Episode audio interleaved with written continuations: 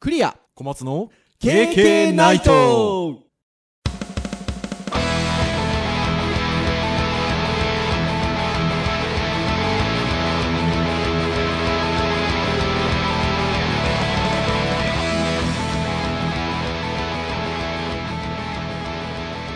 経験ナイトイエーイということで、79回目の配信になります。えーお届けをしますのはクリアと、はい、小松です。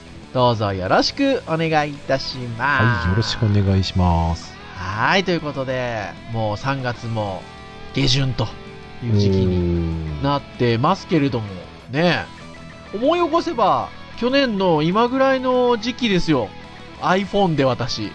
あー、やってましたね。ね、接続をして、収録実験だ、なんだって言いながらですね、まだこう、福岡に拠点を移したことを言わずに、まあ、いろ いろ、いろいろね、影響がありますからね。いろいはろあって ね、そうそうやっていたのが、ちょうど去年の今ぐらいの時期ということで、まあ、それで言うと、ちょうど去年、えー収録実験みたいな形で銘打って配信した回は、卒業式について、まあ、フリートークをい。うん。したような感じの回だったかなというふうに思うんですが、はいまあ、まさにこの収録をしている週の、えー直前の日曜日ですかデジタルハリウッド大学ああ、はい、うちの、はい。卒業。式だったんじゃないかなと思うんですけど、はい。まあ、例によって私はあの福岡におりますの で昨年に引き続き参加をすることができなかったとうん。いうことなんですけれども小松先生参加されましたかまあまあ、そうですね、毎年のことなんで、はい。 言ってましたね。はい。いかがでした今年は何か例年と違って、まあ、違ってなくてもいいんですけ ど、なんか印象に残ったことだったりとか、なんかあったりしましたかああ、そうですね。まあ、うちの学校らしいといえばらしいですが、はい。まあ、初めて見た人がしてみると、割とおうびっくりするだろうなって感じはしましたね。おーどういうところがですかいやー、今回ね、は初めてだと思うんですけど、はい。最初に、その、はいし卒業証書を、ほまあう。ゼミの代表の子に配るわけですよ。うん、はいはいはいはい学学長が。ね。うんうんうんうん。で、で渡していくときに学生が一人一人なんかパフォーマンスしたりとかするようなことは、まあ、はいはい。あったんですよまあ、毎年大体ありますね今。年ね、少なかったんですよ。ほら。ほう。と思ったら、はい。それが終わって学長の祝辞って述べると思ったら、そこから小芝居が始まりまして、ほう。ちょっと終わったーっつって、ほう。学生が、ね、先生たちにこれ、俺言うのこれでいいのかっていう問いかけから始まって、ほなんかいろいろみんなでやろうよって言って、みんなで、う。はい。あの学部生がみんな立ち上がって、ほう。えー一斉にお礼を言うみたいな、へー。なかなか厳正なこう感じの会ではなかなか出ないだろうなっていう感じでありました、ねへー。面白いですね。まあ、まあうちの学部生らしいっちゃらしいけど、まあだ し、今年のまあ卒業生というか、は、割とね、うんその、ある意味まとまった学年というか、だからこそなんかそういうことができるのかなっていうのも今聞聞いててしましたね。まあまあうちの学校ねエンターテインメントをその体現化するっていう意味ではまあまあ成長が見れてよかったなと思うのもあるうしちーんょっとね、大学院とね、スクールも合同だったので、まあ、そこへあーの、そこへの配慮をね、ちょっと、なる個ほ人ど的にねは。してほしくて、確かに ね。まあ、保護者もいたりとかね、したのでね、まあまあまあ、見方次第では、へーあののよくもあり。そんなことがあったっていうのが聞こえてきてないのがす ごいな。逆に言うと。普通だったみたいな。ねえ。いやー、そうでしたか、そうでしたか。ちなみにあの、私、あの、私どもの大学といいますか、デジタルハリウッド大学は、あの、株式会社立大学ですけれども、ね、学長の挨拶もありますが、設置会社の代表の挨拶もありますけれども、はい、今年も。今年は、去年はなんか4カ国語で祝辞を述べたというのがあったような気がするんですが、はい今年は今い年かもがで、したでしょうか今年もあの4カ国で来ましたね。そうですか。ただ去年と違ったのは、去年はは唐突だったんですよ。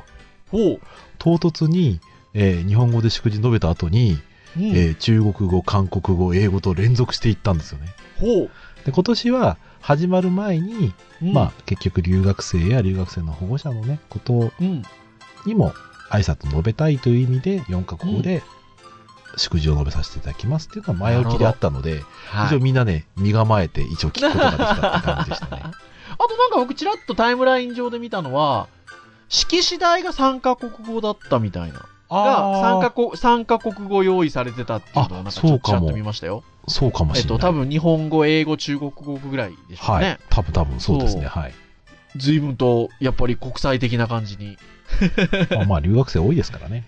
ねえ、多いですからね。っていう、まあ、今年も。あれ、ちなみにガムシャラさんは今年もいらっしゃったんですかはい、来ましたよ。ああ、いいですね。また小松先生がな、涙するという。ああ、ちょっと涙ね、落ちそうでしたね。 そして、まあ大体卒業式があると、謝恩会なんかもありますが、はい。謝恩会はいかがだったんですかあの、あ出席されたんですか僕、3回出出席しなかったです。 去年と同じあく。去年と同じで、はとい、うそうですね。ことでなるほどですね。 謝恩会ね、なんかね、僕、ポツンとする時間長くてね、辛いんですよ。 そうか。そうかそうですよね。あれね、謝恩会っていう言葉の意味を噛み締めればね、謝恩される会ですけど、まあどっちかというとね、まあどこもそうなのかな。あーなんまかあ逆皆さんね。で逆に卒業パーティーって言ってくれたら、そあの、お金払ってでも、あの、ね参加はしやすかったうんですけど。そうそうそうそうそうそう謝そう恩会っていうふうになっちゃうと、ちょっと違うかなと思って、ねちょっと参加しづらくなっちゃう。ああ、それはね、同じくでございます。 私がそちらにいたとしても。 なんですが、あのー卒業式ね、今ほら、私様子聞いたじゃないですか。はいはいはい。どんな様子かわからなかったんで。ただ、謝恩会はですよ、あの、見ましたよ、僕、様子を。おっていうのが、ある先生が、Facebook でライブ配信してました。あの、えっと、学長バンドの演奏の様子を。はいはいはいはいはいはいはい。だから、リアルタイムで見てました、僕、家で。あのでちょ、っとなんかいいねつけちゃったりしてね。と、あの、Facebook のリアルタイム動画は、いいねがそれ流れるんですよね。あうーの、んニコ生のように。はいシュンシュンシュンシュン。はい。なので、ああ、今年も盛り上がってると思って、それこそ、あの、学長たちが演奏してる前で、あの、設置会社の社長が、あの、学生と踊ってましたけ ど、そんな様子まで見れましたよ。あはあ、い素敵ですね。まあね、うあんのそういう意味ではすごくいいなと思ったんですが、はい。今日ですね、ターンで言うと、教育のターンなんですけど、 はい。なんかあんまりちょっとピンとくるのが、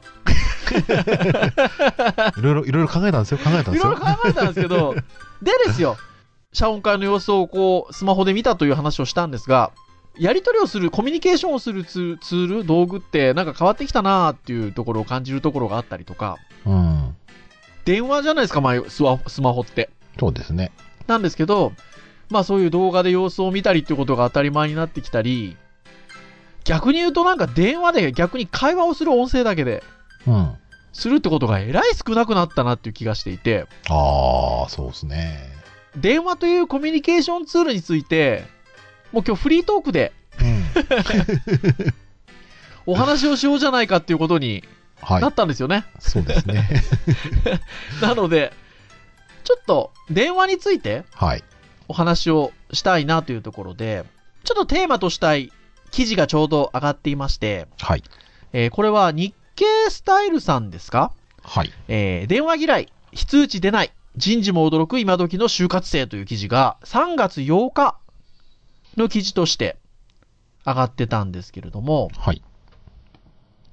ちょっとこの記事を元に、まあ皆さん今のようなタイ、えーワードで検索をしていただければ、日経スタイルさんのページ、検索結果で引っかかってくると思いますし、あとは公式サイトで私どもの、えーリンクも掲載させていただいているので、まあそこをちらっと見ながらですね、うん。えー今日の配信聞いていただけるといいのかなっていうふうに思うんですが、えー電話嫌い、非通知出 ない、人事も驚く今時の就活生というこうページを元に、ちょっと電話というツールについて、さらりと、ゆるく話していこうかなというところでございます。はい。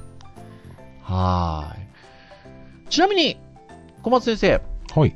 どうですか電話しますいわゆる、いわゆる電話、音声通話っていう言い方をした方がわかりやすいんですかね。電話。減りましたね。かなりね。ねあんえ。まりしないですね。うーん。全くしないってことはないですよね。そうですね。あの、なんか、用途を選びますけど、ほぼほぼしないですけど、うん。まあなんか、うちの妻と連絡取るときとかね、はい。学校にちょっと緊急性というか、メッセージだとちょっとタイムラグあるなと思うときとかぐらいはやりますけど、うはい。それ以外はほとんどなんか電話じゃなくなっちゃいましたね。いやー、ほんとそうですよね。ちょっと編集会議の時に2人で話もしてたんですけど、電話自体がそもそもしなくなったけれども、 まあ、じゃあ電話をするっていうところでの割合で言うともう9割とか9割5分が自宅だみたいな話で。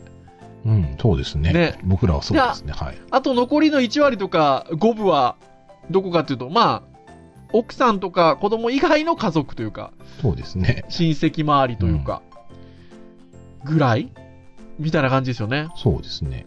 あと多分僕履歴見るとですね、本当奥さんか、まあ実家か、多分そこにちょろっと美容室の予約ぐらいが入ってるぐらいじゃないかなと思うんですけどう、ーん。もうそんな感じですよね。うん。まあ、あの、いわゆる音声通話、電話っていうものをしなくなりましたね。そうですね。しなくなりましたね。インフラとしての電話、スマートフォンはもちろん持ち歩いていて、うん。毎日のように触ってますし、うんって。いうところなんですけど、それを使って通話をするってことは本当なくなりましたね。まあ、生活スタイルが変わってるんですかね。昔は結局、連絡取りたいってなった場合に、じゃあお手紙書きますかって言ったらお手紙書けないし、はい。じゃあテレビ電話ありますかって言ったら、テレビ電話大行だから電話でよくないって感じになるし、はい。会いますかって言われたら、いや、会えるんだったら会う けど、ね、ちょっと離れてるから電話がいいよねって話にやっぱりなるんですよ。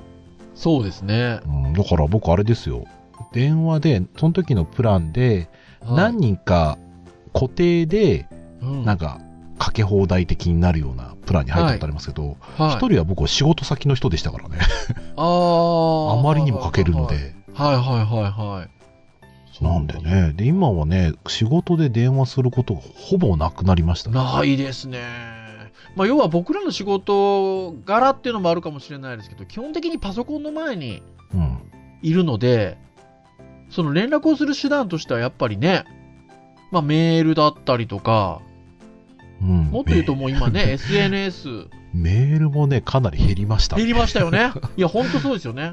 うん、だかだらから、ビジネス向けのメッセンジャーでやり取りするか、はグループウェアに直接書いちゃうのでい。う、ーん。で、グループウェアに書いたものがメールとして届くので、それはなんかね、検索用のアーカイブとして使うような感じになははっちゃはってますねはははははいはいはい。いや、まあ、そうですよね。もうだから、僕なんかで言うと、もう、もっと、こう、ダイレクトに言うと、Facebook メッセージでやり取りをすることがもうほとんどで、まあ、そこにちょっと、なんか、メールが入ってくるかなぐらいのうん。感じで。まあ、ほんと、まあ、メールも減りましたし、うん。っていう感じですよね。あとは、うんえっと、いわゆる通話と、直接お話をしたいというような場合は、えっと、電話じゃなくて、例えば、スカイプ ういん。わゆるビデオ通話はい。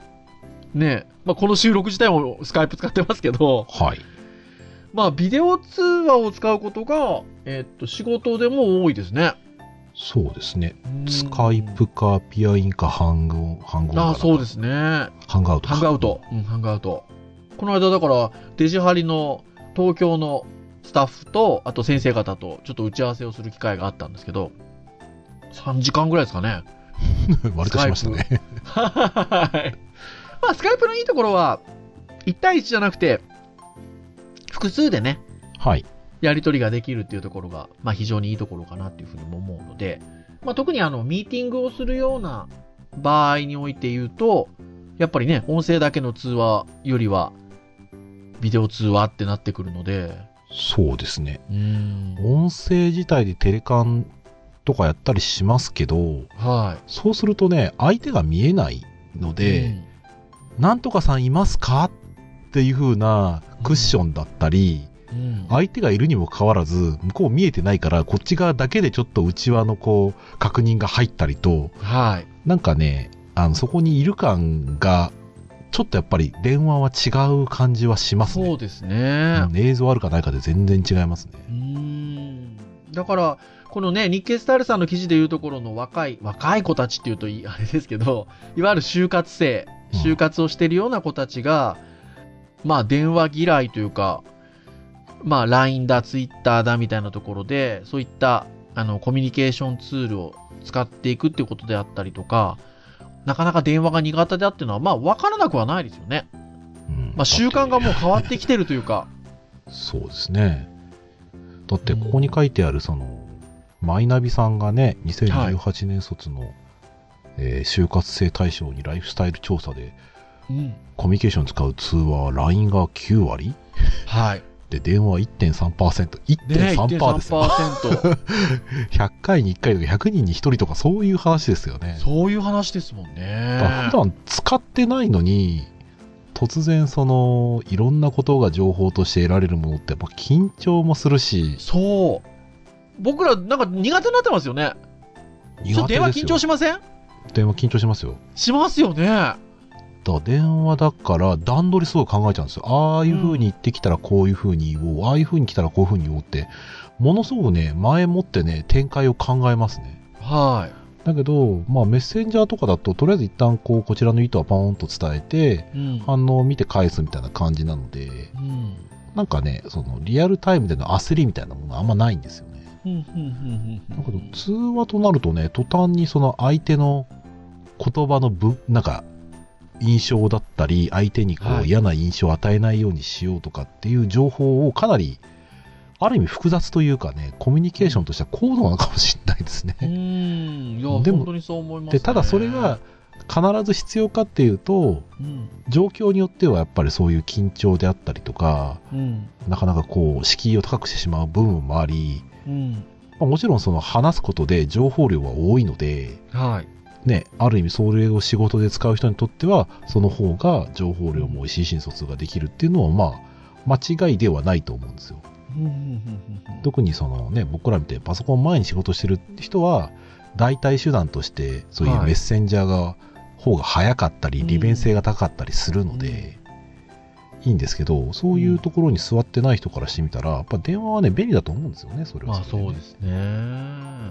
まあ、ただ、やっぱりそういう風な現場にいない子たちが突然社会に出るにあたって、うん覚えてこいって言われたら、それってなんか違う気が僕はすご いしていてで、それが例えば僕らのね、20年ぐらい前の世界だったら、まあそうだよね、そういう風にした方がいいよねっていう風にもなるんだけど、それはコミュニケーションの主流がそれだったから別そうそにうそうそうそう。いいと思うんですよね。そうだ、今は世代によってその主流になるものが違った時に、じゃあ、上の世代に全部合わせろっていうのは合理的かって言ったら僕非合理的だと思うんですよね、うんいや、本当そうですね。うんもちろんな電話する人の配慮はあっていいと思うんですけどだからそこに合わせてじゃあ今までね普通だったものが普通じゃなくなってきたこのご時世に果たしして旧来のね人がやりやすくするためにその古いインフラという言い方するとちょっと怒られちゃうかもしれないですけどに合わせた本当にそのワークスタイルが本当に正しいのかっていうのはまあちょっとやっぱり疑問なんですよね。そうですね。ちょうどその今取り上げた日経スタイルさんの記事を読んだ方 が、またね、あの別のところで、これはじご自身のブログですかね。まあそうです。多分そうですね。ははい。記事を書かれてるんですけど、なぜ電話コミュニケーションが注目されるのか。えー電話はコミュニケーションではなく、コミュニケーションツールだよねってことで、いまあ、そもそも電話を使って何がしたいのかっていうことで、うん。うん。自分のわからないところを専門家に聞いて解決したい。パートナーとどっかに出かけたいから予定を知りたい。うん自分が依頼した仕事の状況を確認したい。面接に来た人にぜひ一緒にこれから仕事をしてもらいたいから採用したことを伝えたいみたいなね。まあ、多々いろいろあるでしょうということで。まあでもその伝えたい、知りたい、これを電話を使って昔はやってただけでということで。ツはいールだから。それがまあ昔はだから音声による通話だったっていうことが、まあ今変わってるっていうね、ことですよね。うん。だから、まあこの書いてらっしゃる方のこのブログ記事のまとめとしては、人が会話をするっていうことだから、まあ、そこが円滑に行くようにするのが、まあ、大事だよねっていううん。話で、すごく、まっとうなという か、その通りですよね。そうなんですよ。あうのん、多分正論で言えば多分これはすごく筋が通ってる話で、うん。ただ正論でいかないところで言 うと、結局そういうコミュニケーションの違いがストレスだったりとかね、生産性に、やっぱりこう影響出てしまうとなると、うん。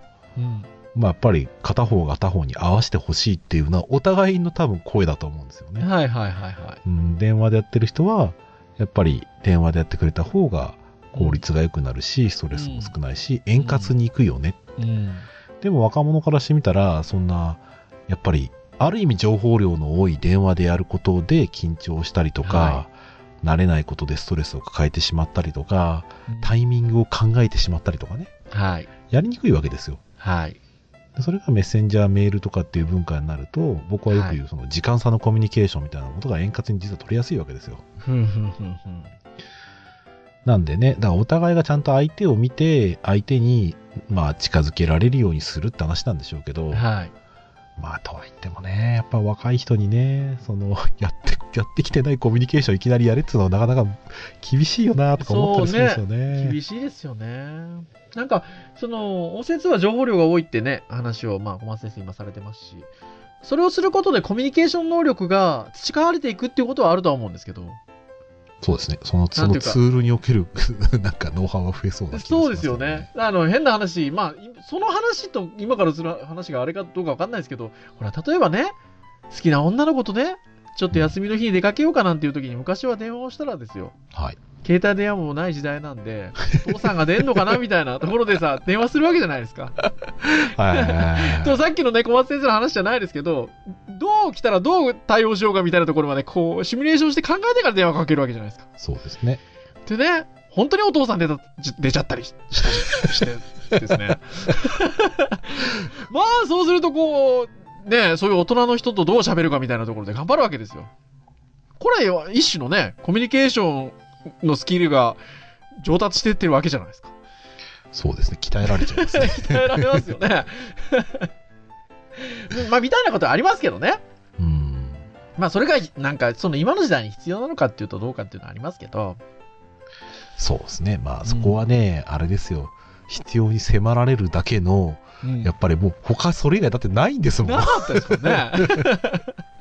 今ありますからね。 ねえ。そこがちょっと悩ましい、悩ましいっていうかまあ、ある意味楽になった分、うんね、今までだったら言えないことも言えちゃうことでもあるわけじゃないですか。ああ、まあそうですね。うんうん面と向かって言うことがどれだけ僕はね、そういうのと高いスキルを要するのかってところだとそう思うんでですよすよ。いや、ほんとそうそうそうですそうでだす。からそこそ、そういうツールで、いや、ね、そういうのをね、面と向かって言ってほしい人が多々いるし、それうです、がはい。なんか特別なこととしてね、伝わることもあると思うああ、いいですね。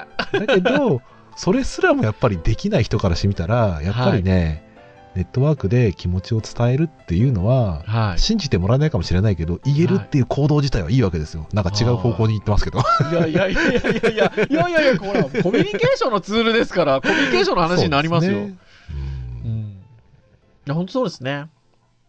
それで言うと、ちょっとこういう話をすると、まあ割とこう KK で行きがちなのが、じゃあ電話ってなくなるんですかねみたいな話うんに例えば行きがちな感じでもありますけど、まあ、こはれい編集会議の時にもそんな話したんですけど、まあなくならないでしょうね。うん、誰かしらの、その、誰も使わなくなってとかね。はやっ。ぱりその、それに求めるメリットがまずなくなり、しかも、そこにコストがかかるようなもの。はい。まあ僕が言ってるのは結局電話ボックスなくなったよねって話なんでますよ。あ、ないですよ ね。ほぼね。そう。僕ら電話するとなってね、あの、電話機探したらね、どこ目指すかって言ったらね、コンビニとかね、うん。駅とかね、はい。あるところは大体き分かってるので、はい。今やね、もう電話ボックス探すの大変ですから。大変ですもんね。でもや本っぱり当そうそですよでもそれってやっぱりメンテナンスのコストとかね、はい。まあ、そういうのはかかるしみんなもやっぱりその不便だったりしたわけですよでも今って、は携帯持ってるし、はい。使わないですよねはい。そして、あったとしても、多分ね、子供ら世代の子はね、電話番号覚えてるのないっすよ。うん。僕らはもそうなんですようね、携帯なかった時代って、番号は何回もかけてるうちに覚えちゃったので、覚えちゃってます。ほんとそうですよね。 4、5件ぐらいはね、普通に空で言え覚まえてすよ。た。うん。僕、だから下手すると、今、家電ありますけど、自分の家電の番号わかんないですよ。マジっすか。マジ。だから、登録してあるんで、 あ、見ちゃうんですね。そう、ピッて、ほら、ピッてやるじゃないですか。はい。そあの、りますね連絡帳からうん、アドレス帳から。まあ、覚えないですよね、だから。ああ。下手すると僕、奥さんの電話番号もわかんないですよ。ああ。同じ理屈で。そうか。僕、自分の電話の電話番号は確かに忘れがちです。あれですけど、 あの、妻と家の番号は、まあ、よくやっぱり書くので、あの、覚えてますね。ああ、そうなのか。まあ、僕の場合は超、あの、語呂合わせで、超絶語呂合わせで覚えちゃうので。ああ、素晴らしいですね。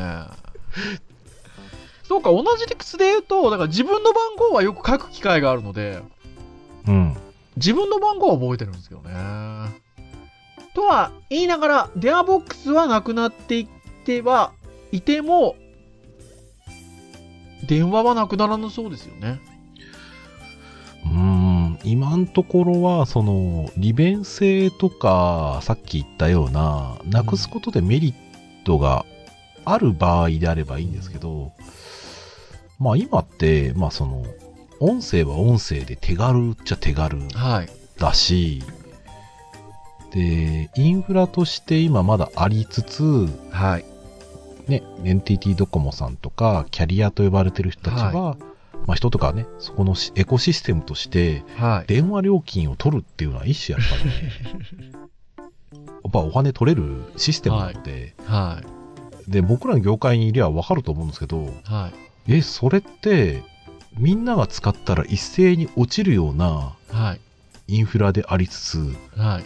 でもみんな一斉に使っているネットワークの方は、まあはい音声じゃないせいもありますけど、はい。落ちないわけですよね。ね。じゃあ、なんで Wi-Fi、Wi-Fi とかその電話回線の、はい。電話回線じゃないのか、えー LTE とかね、はい。 4G とかね、はいそういった回線で通話してるわけですよね、みんなね。はい。 LINE、LINE 通話だったりとかね。はい。 Facebook でもできますよ。そうですね。僕、Facebook で通話なんかほとんどしないですけど、学生が電話かけていいですかって相談があるんですっててかかってきはい言ったのが、なんで近くに住んだろうなと思ったら、やっぱりね、Facebook のメッセンジャーから直接かけてくるわけですよ。はいはいはい。スカイプ通話みたいな感じで。あこれが時代かみたいなね。ああ、僕も、あの、海外に留学してた学生さんと、Facebook でビデオ通話した、ああの、音声通話したことあります。ねうんで、非常に合理的だなと思うわけですよね。うん。